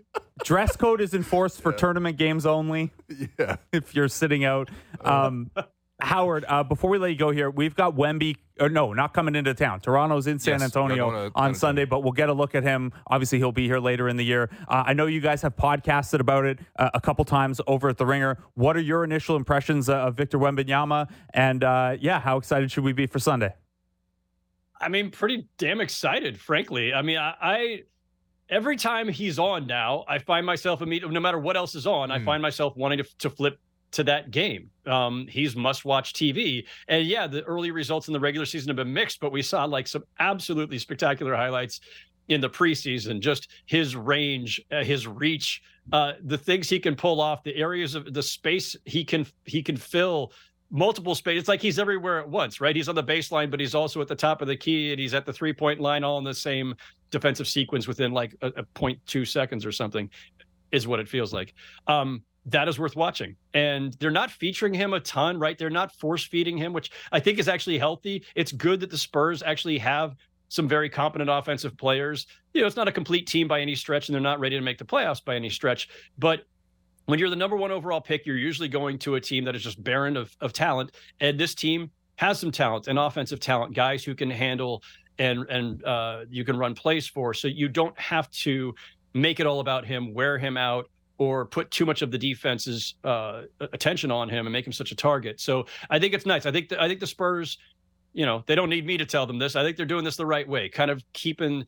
You can't ratchet down the pressure and the hype for a guy of this magnitude, but you can try to ease the burden on him a little bit night in night out. And I think that's what they're doing. And yet, still, there are going to be some eye popping plays along the way because that, that's just going to come naturally to him based on on his size and skill set.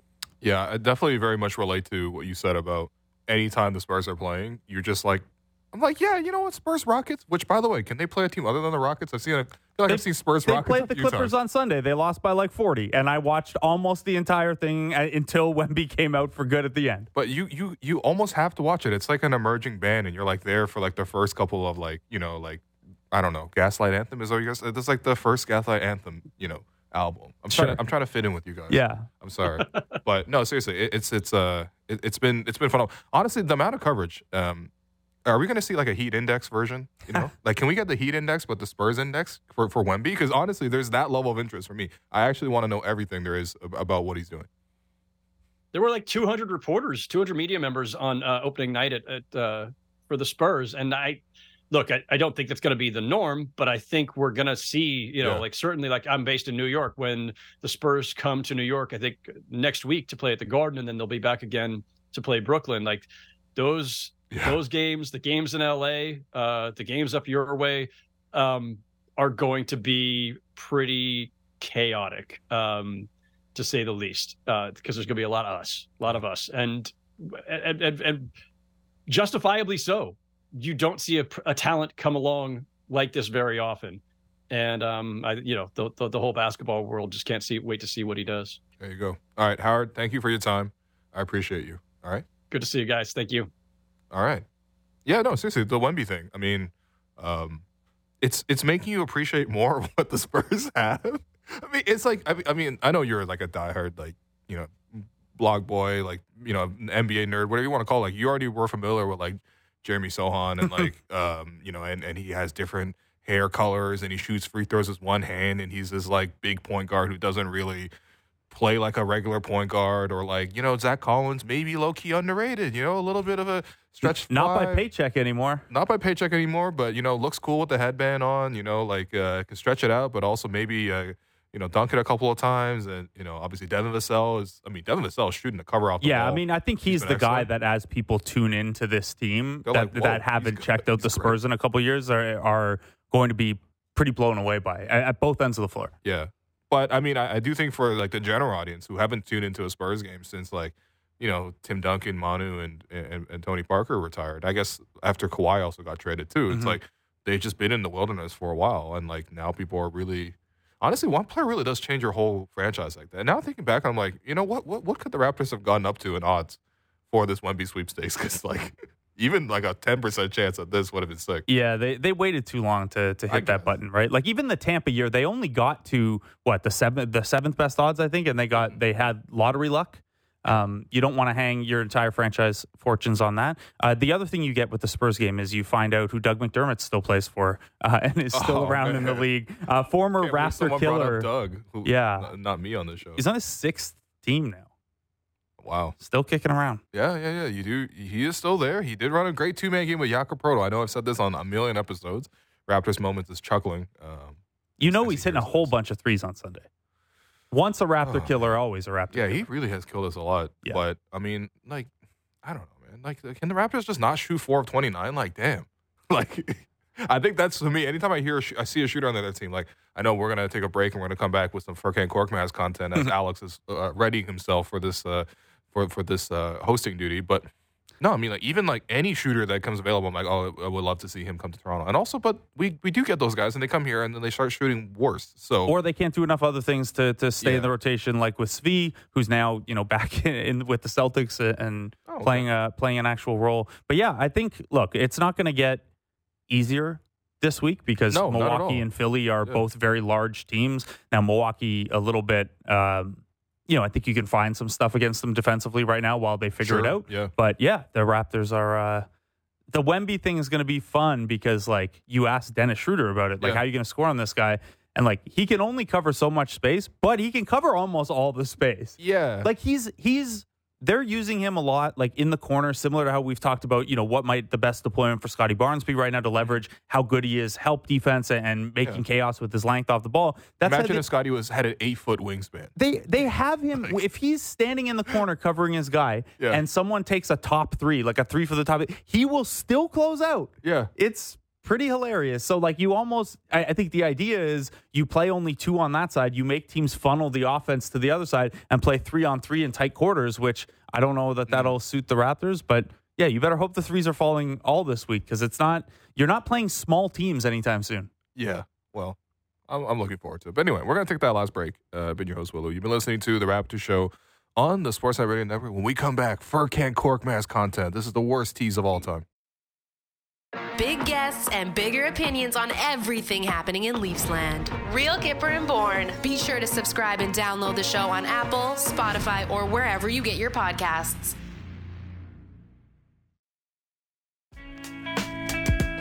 Welcome back to The Raptor Show on the Sportsnet Radio Network. Um, I'm your host, Alex Wong. Um, it's uh, Halloween here on The Raptor Show. So even though I'm actually Will, obviously, uh, uh, I'm in my Alex Wong costume. So, you know, I just got a Sunday's uh, tote bag. You know, Alex, you can't catch him in the city without this. Yeah, fireworks. Uh, having the lethal weapon. Um, I got the I got the tote bag Sundays coffee club. I got the uh, double dribble sweater. You've seen him on many episodes of the show. Uh, I've got the little cornicello necklace that uh, I want Jos- to like go to space. Yeah. uh, yeah, uh, well, Joseph Casciaro went to uh, you know the hometown and, and got me this in a trip many years ago. It's a little lucky charm that Southern Italians like to hang over their doors. Uh, I got prehistoric in stores now. You know, number one uh, in the city. Um, and uh, yeah, you know, I got this little too because you know I don't want to show my hair ever. So, what's going on, guys? You know, I hate basketball. What's up? What's no up? no bars you're doing an alex costume and you don't spit bars Uh, yeah, I need time to write those down. That's not off the dome. You know, not like my goat Jay Z. Hey Did I man, pronounce his name right? hey man, this is Will Lou. You know, you know, I was talking about you know being more mature last week, but Raptors go one and three, and you know I can't find no work life Uh, balance. no, I'm, And this is what it's all about. You know, losing on a Monday game to Portland. Like I can't believe it, man. Scoot Henderson. Who is Skylar May, anyways, man? Anyways, what's up, Blake? So I just do and a- Blake's just Blake. Should I do a Blake impression? This is not how we drew it up, but no, that's all good, man. What's up, guys? Happy Halloween, Happy man. Halloween, everybody. Honestly, everyone got to lighten up a little bit, and by everyone I mean me. all right? Goodness, 'Cause, uh, um, it's game game four of the season. all yeah, right? we, we're aware of this. Dennis Schröder is literally like, I was, I've been on OKC, I've been on the Atlanta Hawks. Like I've started one and three. mean, the the- Lakers what- started what two. the- The Lakers started two and ten last year. Right. And you they, know, they made the conference finals. Yeah, so, it's all good. And there's also more life than uh, more to life than just basketball, Uh, as you you know Wrong. as you impersonated. So Halloween costumes. All right, let's do a quick rundown. You know, Will obviously is me. Blake, who are you today? Kevin Owens, Kevin WWE Owens, wrestler, the very easy costume. I'm Justin Bourne, um, from uh, Kyper and Bourne. I- In no way other than having a Bourne jersey. I, I did this. Uh, you gotta put the camera on me, guys. I, I also picked up this uh, new Everton kit, a Wayne Rooney. I was gonna be Derek today because our producer Derek Brandeo is a huge Oh yeah. Everton fan. So You're just going to come in with some Portuguese baking for everyone? so Derek, you can go back to watching Poker After Dark now, um, in your producer room. I just want you to lock in on that. So, all right, guys, should we get to around the NBA? Uh, let's do it. Let's do it. I know. I know the podcast audience is like, I couldn't have seen any of this, but maybe I don't know. Oh, maybe yeah, JR my puts bad, this out as guys. a clip or something. So you guys had a great chat with Howard Beck, touch on the James Harden trade, but did you guys touch on the Furkan Korkmaz subplot? We did not. We saved that for you. yeah, we, we, we, we like, saved it for you. I know. H- Howard Beck might be one of the most respected writers in all of basketball and be the head of the PBWA, And that- but yeah. he doesn't know Furkan Korkmaz trade machine like you know Furkan Korkmaz trade Right, machine. right. Yeah, so as people know, you know, friend of the program Keith Pompey last week uh, detailed that Furkan Korkmaz has made two trade requests, um, you know, in the past, I believe, like eight months. And yesterday, when the James Harden trade happened, um, you know, noted NBA reporter Sean Wright said, source, Furkan Korkmaz requested to be part of the Harden deal. Both Sixers and Clippers staff were against the idea. Do you guys think this went up the chain of command, or what, did the equipment managers just huddle up and say, we don't need to bring this to Daryl Morey? Yeah, I don't think this needed the uh, the Dennis Schröder Leadership Council meeting about shoot arounds. I don't think it even got to that level of escalation. it, it is kind of interesting because like if you make a trade, because I, I guess like players make more trade demands than I think um, get reported. Like maybe only like a portion of them get reported. Some of the most Mm. interesting ones get reported. You know, like obviously if a star player like James requests a trade, which happens uh, every two years, maybe roughly. I mean, this is his fourth team since the start of 2021. Yeah, yeah. yeah. So So more than once a year. you know, every year actually, and his annual trade uh, uh, request. But like, I, I suppose this probably does happen with other players around the league, not just Furkan. But I think Sixers reporters are just like really on it in this Yeah. case. I mean, And- it was it was like Yeah. fairly well known back I'll in the take 'em. championship season that DeLon Wright would have welcomed a, a new home. Like like role players ask Yeah. for that stuff too. Do you guys want the actual boring answer on why both teams would have shot this down? sure. Fine, let's tell do me right now. So this is not going to. So, so I don't know the person in these roles for Philadelphia or the Clippers, but imagine it's not going to Darko, it's not going to Assistant General Manager Dan Tolzman, it's not going to GM Bobby Webster, it's not going to President Masai Ujiri, it's going to Isaac Lax, who is like on the salary cap side of Oh, things, wow. and he's saying frickin' Korkmaz makes five point four million dollars. Oh, We're Oh, he does? already struggling to make the math work on this James Harden Yeah. deal. The math worked on this trade by forty five thousand dollars. That's how narrow it was to not Huh. working, and that's why you saw like Filip Petrusev in the deal as well, just to kind of balance those signs out, those My sides favorite out. left winger on Um, the uh, Winnipeg. uh, so Korkmaz Jets. would not have even got his trade request past the salary cap guy. He Okay. would have been like Wow. non-starter, not doing this. Wow. It's not Yeah. even it's not even getting past Zoe, the security guard, man. Like straight up, Zoe's just gonna be like, no, like he's not coming. So uh, there's actually betting odds right now. Uh, not going to mention where, but the uh, Chicago Bulls are favorites to land Furkan Korkmaz at plus 125, followed by the Pacers at plus 245, and the Miami Heat at, at plus 600. Do you guys think Furkan Korkmaz is going to get his trade request granted this season? I know you haven't thought You about seriously this. asking this? I am. I yeah. mean, yeah, why not? Like, it, it is a good way to treat people to, to put them in positions that they want to be at. But I mean, beyond, beyond that basic level, I mean, who knows? You know? all right. Um, I mean, Chicago could use shooters too, so who knows? But yeah, I mean, I'd take him on Toronto for as a shooter. Yeah, sure. my, my guess is Philly's not done here, and we'll see them do Yeah, more yeah, ahead of sure. the February trade deadline. And then, you know, that $5.4 million contract comes in handy for making salaries work, or you attach a pick and you bring Yeah. back, you know, someone solid. I don't really know why Chicago is the favorite there. Like, okay, that's like, what I I mean. actually want an answer on this. yeah, I, I can't, that one I can't figure out. Like, yeah, they could use a, another big shooter, but I don't know who they'd send out. Like, I, don't, I don't know that Philly has a, a use for like Jevon Carter or something Yeah. like that. Um, I mean, maybe they do, but I, I don't, I don't Yeah. see it. I'll but take yeah, Jevon Carter in Toronto too. By the way. Korkmaz, uh, Mm, God. Korkmaz will end up somewhere. Okay. I'm excited for my guy, man. Um. Anyways, Wait Are- until wait until he does get traded, and then we hear like frickin' Korkmaz did not want to. This was not one of the teams on his trade list. Oh, yo, yo, yo, Chris Haynes is gonna be like, Furkan Korkmaz will not report to Toronto yo, he's gonna if he's traded here. he's Yeah. gonna he's gonna submit like a tw- a list of twenty nine teams. That that's his trade. Uh, Oh, my argument. God. Yeah. Anyways, around the NBA, some early season news and trends and random questions. Wanted to get your thoughts on these. Um, let's start with Will Lou's preseason over under lock. The um, the Memphis Grizzlies without Oh. Ja Morant have started brother. 0 and 4 to to begin this season. Yeah. What is the what is the concern level here? Just small small sample size theater No, no, or no, no. something more real? Trick or treat, my brother. we know we know Will loves the theater. I do love the theater. Go watch Wicked, man. I love Wicked. Go watch. Wow, thanks. Thanks for the recommendation. Go watch Wicked. What are you Book gonna of say next? Mormon, fire. This guy's gonna be like, go see Hamilton. All right. Um, Go to Hamilton. yeah. Also a good recommendation. Um, look, listen. I, I think it's a real concern, right? I mean, um, you did lose Steven Adams like pretty much mm. day one of the season, if mm-hmm. not like right before, or like one of the final practices, and pretty much he's out for the year. And I think that really does cut down on sort of what they have to offer. And and you you do like look around and it's like they already are struggling with a little bit of depth just because they're relying on a lot of these young guys to continue panning out and they've really had a great run of like drafting guys right like this is a homegrown kind of Literally scenario. the anti-Raptors the last like three No, years, they, man. they got Ja, they got Desmond Bane, one pick after Malachi Flynn, which Oh, Raptor God. fans will never let you forget about. Oh, God, oh, God. Uh, because of the fact that he has six foot six arms, and that's why the Raptors didn't draft him.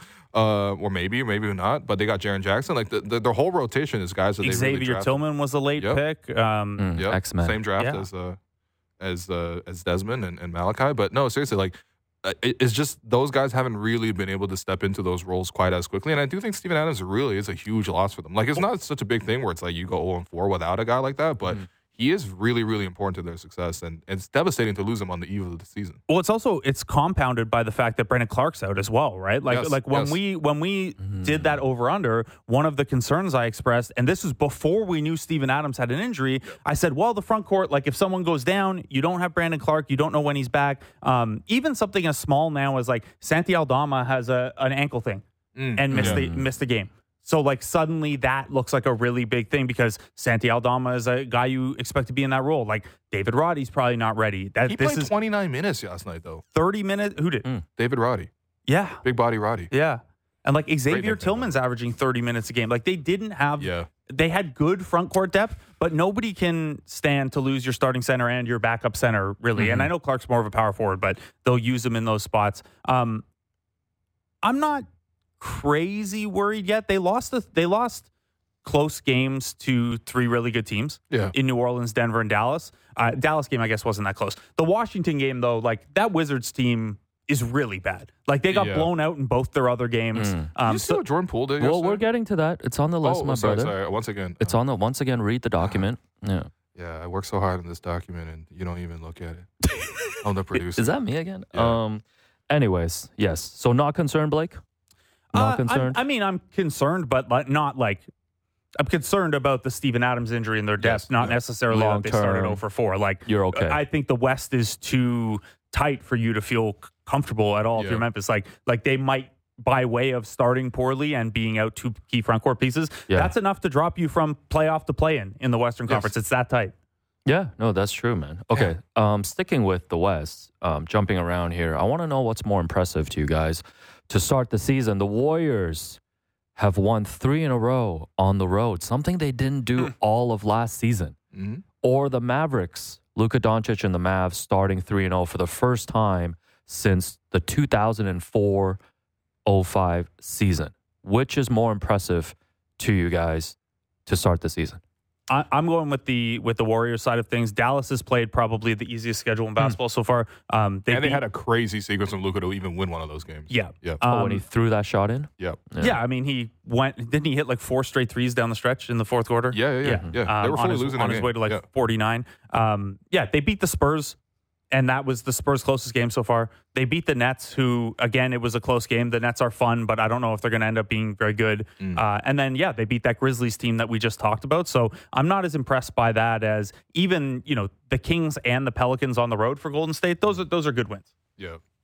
Um, and, and I mean, more importantly, the Chris Paul on the bench thing seems to it's actually seems to working. work. Yeah, I think this is actually exactly what the Warriors sort of anticipated. I mean, whatever they lose game one to, to on opening night to Phoenix, they didn't have Draymond for that. I think they really did miss a, a big forward, but yeah, this is a big issue for them last year. Like they were so deeply unserious on the road, and they had all these frustrating results.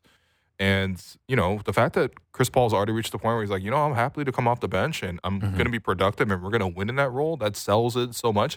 But also at a certain point, I'm like, Chris, you're like 38, 39. Like, what do we got to sell you? Like, you know, Well, like, also, he wants that ring, man. exactly. He wants to complete that resume, Yeah, right? And plus, Steph obviously is playing at an amazing level. Already has like some ridiculous amounts of Mhm. game-winning like opportunities uh, already on this season. So, I mean, that's something we expect from Steph anyway. But yeah, I mean, I, if I'm a Warrior fan, I'd be thrilled. Honestly, you've lived a charmed existence for the last decade if you're a Warrior fan, outside of watching Nico Mannion and uh, James Wiseman for a year. Yeah, we got to get Andy Lou on soon, man, just to do a quick Warriors check. Um, so, of course, the player that was traded from Golden State for Chris Paul, like you, the aforementioned Jordan Poole. I believe they were trailing like 26 to 11 to the Celtics in the first quarter yesterday, and Jordan Poole comes up court. Um, dribbles like does a bunch of like behind the back like weird twirling dribbles like with his back to the basket and then just pulls up for three and gets blocked by Porzingis. Um, and yeah, I mean, there's been a lot of these clips going around just with the Wizards, like not Yeah. being serious. So I wanted to, I wanted to ask you guys, which hypothetical career would you rather have? Number one, Jordan Poole has a championship ring. Mm. Maybe for the rest of his career, just gets to mess around on bad teams and like average 25 points. Or Chris Paul, the point guard, one of the best point What? guards of all time, but Oh, man. zero rings. Are you kidding? Me? Assuming he ends up with zero rings. Are you kidding me? Yeah, I'm taking the Chris Paul side. Yeah, uh, on top, me like I'm taking Poole. yeah, I mean, Chris Paul's had his bird rights for 18 years. Poole has cultural impact. Yeah. and and I mean, God, uh, see, like obviously Chris Paul has been a max player his whole career, but like Yeah. what a Jordan Poole contract is now versus what Chris Paul was making in his prime, it's Yeah. possible Jordan Poole ends up making more money if he stays decent Oh, for like one, No, the game another is that big contract. yes, and think is more gone. and think more critically about this. Like Jordan Poole is just gonna get to chill for the rest of his career without the No, spotlight on him. No, no. First off, I'm going with Jordan I Poole. don't respect it if he just chills for the rest of his career. You don't career. respect his You- he's- perspective? He's, like 24 years old. Okay, Like you just I'm tell me, saying. oh, we won that one ring, and now I'm just gonna just just do BS with the Wizards for the rest. By the way, when you're describing this play, he didn't make any all these moves. he just like kind of pushed it in transition, saw he had no numbers, sauntered backwards, did a behind the back dribble, and then he's like, oh, I'm gonna just quick pop this three, even though nobody's here. We haven't run a single play. Porzingis is like, excuse me, I'm seven foot three and I could really block shots. Mm. And then above all that, Porzingis runs above the break. You know, he's getting an early seal against a guard. And guess what? Jordan Poole, who took the shot from three, doesn't run back, doesn't provide help. And and and you know, Porzingis scores. Like that's all you, man. Like any anybody would hate playing basketball like that. So no, I mean, obviously you take Chris Paul's uh, you know side on that kind of scenario. And honestly, like for me, it is kind of funny because the Wizards are back to the scenario where, especially my favorite versions of the Wizards are like them wearing like the gold jerseys that say bullets on them, and they just had a bad story come about them every week. And it was sometimes like real serious, like oh they brought guns to the locker room. Sometimes it was not so serious, like oh like Gilbert Arenas pooped in a teammate's shoe. But we're we're getting back to that level of those are bo- those are the both very serious issues to me. Okay, Will. okay, you're right. You're right. Like I don't know why you're downplaying that okay, latter or maybe one. it's like JaVale McGee. If, if I came into the office and you pooped in my shoe, like that's a meeting. yeah, you're That's a. Dennis Schröder, Darko, Thaddeus Young meeting. Okay. You're you're right. What you're is right. wrong with Uh, you? I would never do that to your dirty New Balances. uh, but no, seriously, like it, to me, it's just like I, I think I saw someone tweeted out. It was just like it's like a spiritual successor to like an Andray Blatche, to like a JaVale McGee, because Yeah. they used to have guys like just throw rebounds off their own re- glass to get the triple double and stuff like that. Mhm. You know, and so yeah, I mean, I, unfortunately, Washington's back to being deeply, deeply unserious. Free Yeah. Tyus Jones. Oh Bring man. him home. Give us, give us Tyus Jones. This isn't home, but it could be. Yeah, Yeah, bring so them bring 'em home. Bring them home. I'm just saying, man. In 20 years, if you're rocking a CP jersey versus a Jordan Poole Wizards jersey, which one's hitting, man? Does this change if Chris Paul wins a ring? Yeah, does your answer I think change if that? Chris Paul wins a ring, there's not a conversation. I just think Jordan Poole got cultural impact, man. What if it's the what if it's the Chris Paul jersey that Drake wore as a substitute to Kanye? Oh, okay. We're not gonna get in. any- Every time you mention Kanye, it's trouble. So, anyways, uh, the Sacramento Kings earlier this week, I believe, gifted LeBron James wine, Nikes, and a framed photo from his NBA debut on the 20th anniversary of his first pro game because his first pro game, everybody I think knows, was in Sacramento. So I want to know when LeBron eventually has his farewell tour in the final year of his NBA career and he comes to Toronto for his final game, what should the Raptors gift LeBron James? I don't think you give anything to a person who's taken so much from the city of No, Toronto and the Raptors. What, Uh, what did the Utah Jazz give Michael Jordan back in the day? You know what I mean? I don't know, It's, it's no. I mean, um, first off, if I could just make the most obvious prediction, uh, Drake, the global ambassador, will be there in attendance. Mm, that's my up- boy. Yet to show up to the games yet this season, but he's been busy. Obviously, a new album just dropped. Yeah, he's reading prehistoric. They're, right they're now, so- playing the f- half the album and then the warm up. By the way, if you if you haven't heard of the album, um, you will just come to the Raptor game and, and hear half of it. But um, yeah, Drake will be there, and I don't.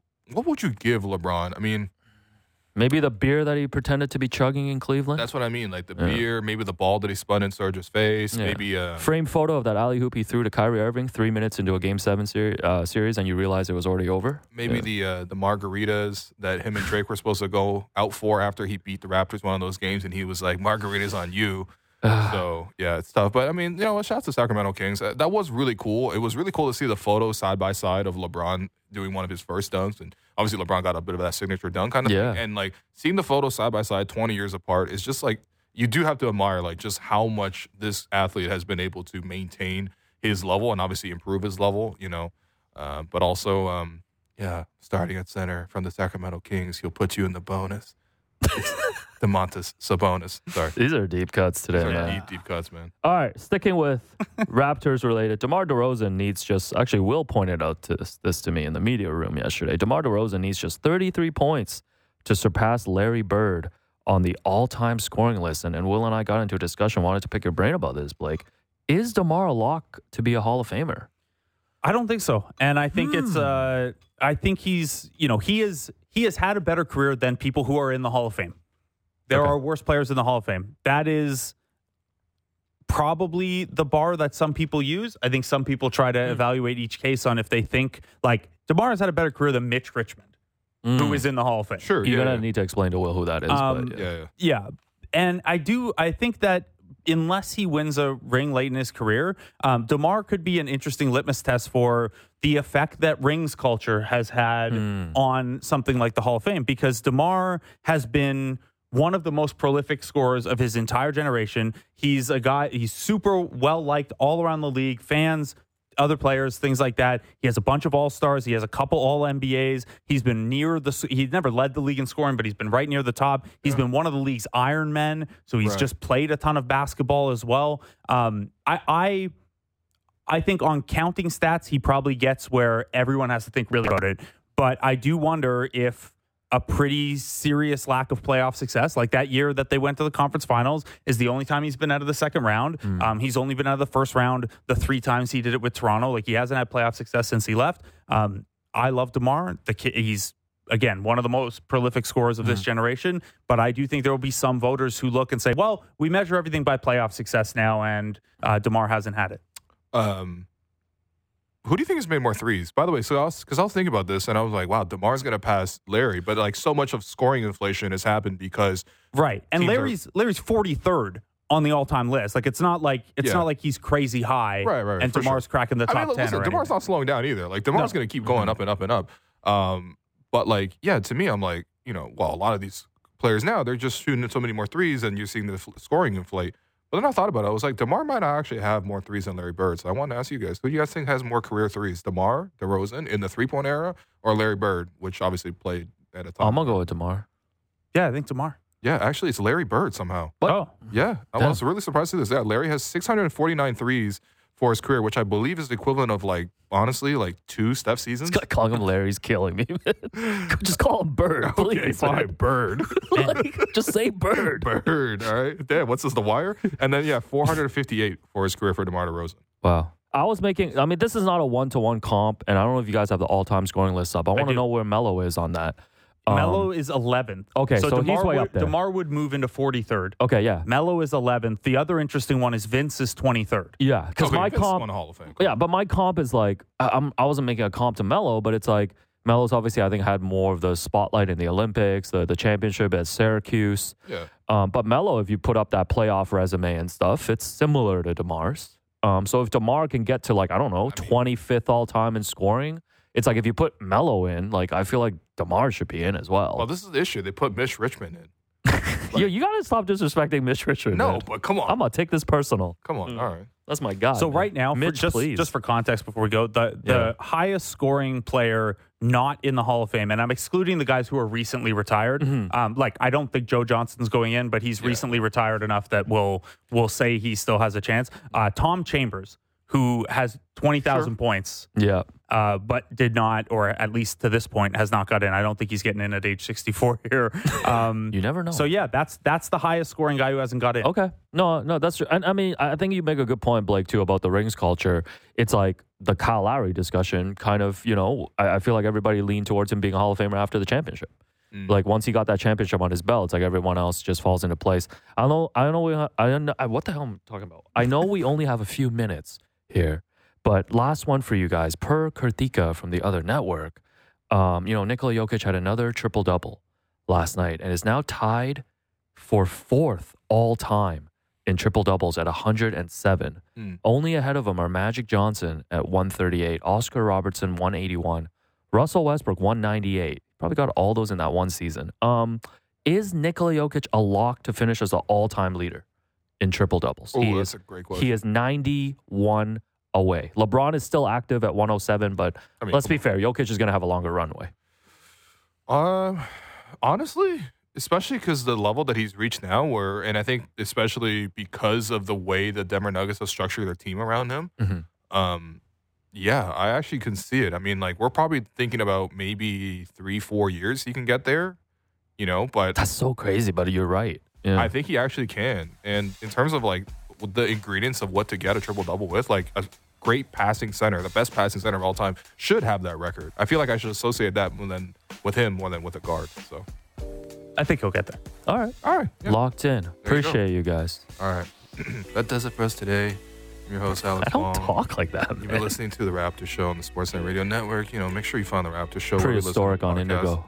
Subscribe and please buy the Sold book. Sold out on Amazon. Thanks to Dennis Schröder, um, Howard Beck, Blake Murphy, producer and co-host uh, Will Lou, our board producer Derek Brendale, Jennifer Milnick, David Sis, J.R. For helping behind the scenes.